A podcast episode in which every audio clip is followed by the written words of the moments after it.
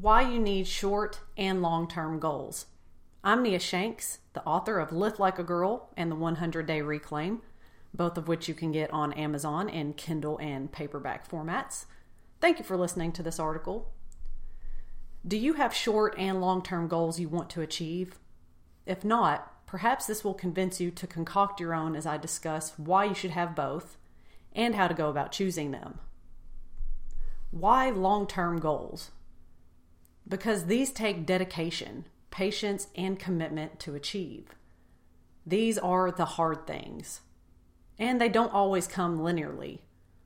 Sometimes we must reevaluate our approach, tweak it, even start over. And occasionally, there are setbacks that must be managed and overcome. My current journey toward my goals has included all of that.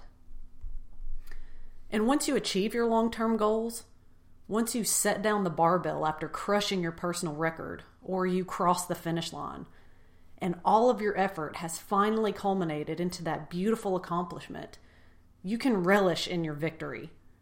Look back at the process it took to get there and happily proclaim, I did that, and be proud of yourself. There are three strength goals I've been chasing for quite a while, and I'm closing in on two of them. They are I want to deadlift 225 pounds for 20 reps. Last Monday I got 17. I also want to deadlift 275 pounds for 8 reps. I got 5 last Monday. Another goal bench press my body weight, which is 125 pounds, for 10 reps. I've been working toward these long term goals for a couple years. My pursuit of these long term goals has provided another neat perk that you'll discover too.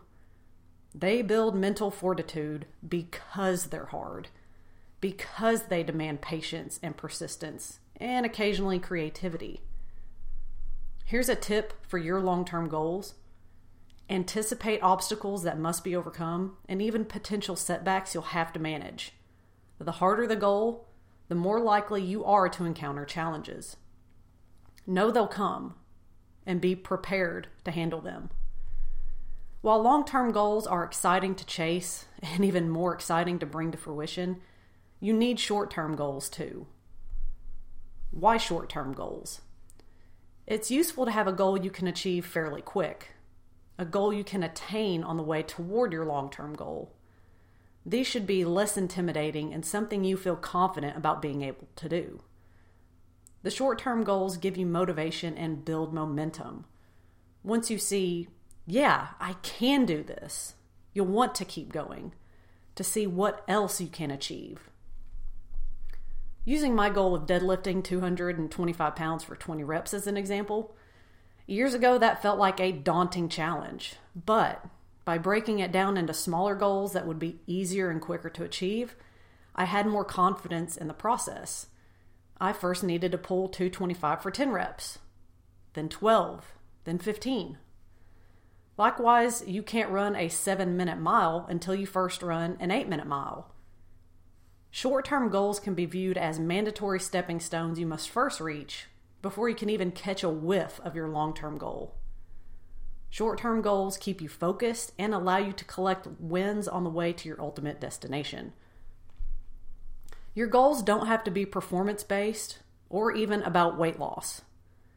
The individual who struggles with workout consistency, for example, can have a short term goal of working out three times per week, and her long term goal can be 90% adherence over the next six months. Set goals that are important and helpful to you.